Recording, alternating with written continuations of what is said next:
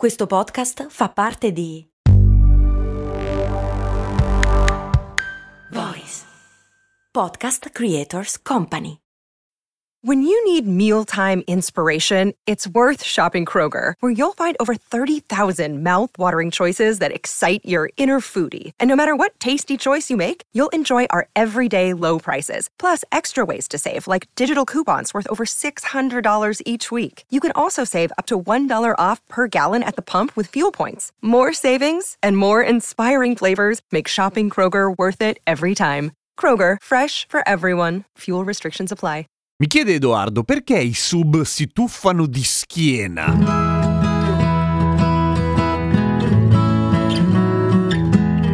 Ciao, sono Giampiero Kesten e queste cose molto umane. Hai già schiacciato segui sulla tua piattaforma preferita. Che cosa aspetti? Fallo. Ok, non tutti siamo sub, d'accordo, però se avete in mente le scene anche nei documentari, voglio dire, di solito i sub si siedono sul bordo della barca con la schiena che dà verso l'acqua e a un certo punto decidono di buttarsi all'indietro. Come mai questo modo buffo di entrare in acqua quando si potrebbe fare in un sacco di altri modi, per esempio con la capriola o facendola verticale sul bordo o in tutta una un'altra serie di modi più comici e divertenti per intrattenere i colleghi. Ma ovviamente non è un caso se lo fanno così e ci sono una serie di ragioni, la prima della quale l'ho scoperta da solo da bambino quando mi sono tuffato di testa con la maschera in faccia ed è stato come tirare una capata contro il muro. Perché se ti tuffi di testa senza niente, ok, bene o male sei idrodinamico, ma se hai una roba piatta di vetro schiacciata sulla faccia, ti si schiaccia ancora di più sulla faccia, fa molto male e soprattutto te la ritrovi trovi tipo nelle mutande o comunque molto lontana dalla faccia, tipo che perdi la maschera. Per i sub questa cosa è valida tipo per 20 perché oltre alla maschera hanno il respiratore e tutta una serie di altre cose che fanno parte del pesante equipaggiamento per nuotare in modo subacqueo. Quindi quando rotolano all'indietro, anche se non sempre lo notiamo, con una mano si tengono la maschera e con l'altra il respiratore. Tenete poi conto che hanno delle lunghe, lunghissime pinne che non rendono esattamente facile il balzo atletico dal bordo della barca barca per riuscire a tuffarsi di faccia. Allo stesso tempo è proprio perché hanno le pinne lunghissime, se si tuffano di piedi, anche lì fanno l'effetto di saltare dal primo piano senza ammortizzare contro il pavimento, anche perché tenete conto che i bordi delle barche spesso sono più alti di quello che sembrano, soprattutto in tv, voglio dire. Ma la barca è l'altra ragione, cioè se ti tuffi di testa o se salti comunque a candela, la barca si scuote un casino, i tuoi colleghi cadono in acqua, il pilota cade in acqua e tutti ti odiano forte. Tuffarsi di schiena è il modo più efficace per evitare di far muovere troppo l'imbarcazione e quindi scuotere tutti quanti che non hanno alcuna voglia di essere scossi. Ci sono altri modi di entrare, dipende se la barca è abbastanza grande e ha una piattaforma per tuffarsi tipo a poppa. In quel caso puoi entrare da seduto tenendo le gambine fuori o un po' come cazzo ti pare, perché non hanno ancora inventato la polizia dei tuffi. Però comunque, ecco, ci siamo capiti. Tuffarsi di schiena ha il suo senso e a quanto pare da quello che leggo leggo perché non ho esperienze dirette, tuffarsi di schiena con tutta la roba addosso, bombole, maschera, respiratore, eccetera, non è poi così facile, per cui parte del percorso di istruzione per diventare sub passa naturalmente anche da quello. Pensate anche questa che sorpresa proprio, eh? Pro tip, ma quella roba di sputarsi nella maschera per evitare che si appanni è una soluzione vera o è una credenza popolare tipo boh non passare sotto le scale? Non vi preoccupate, I got your back. Ho già risposto nella puntata 152 il cui link vi agevolo nella descrizione di questa puntata. A domani con cose molto umane.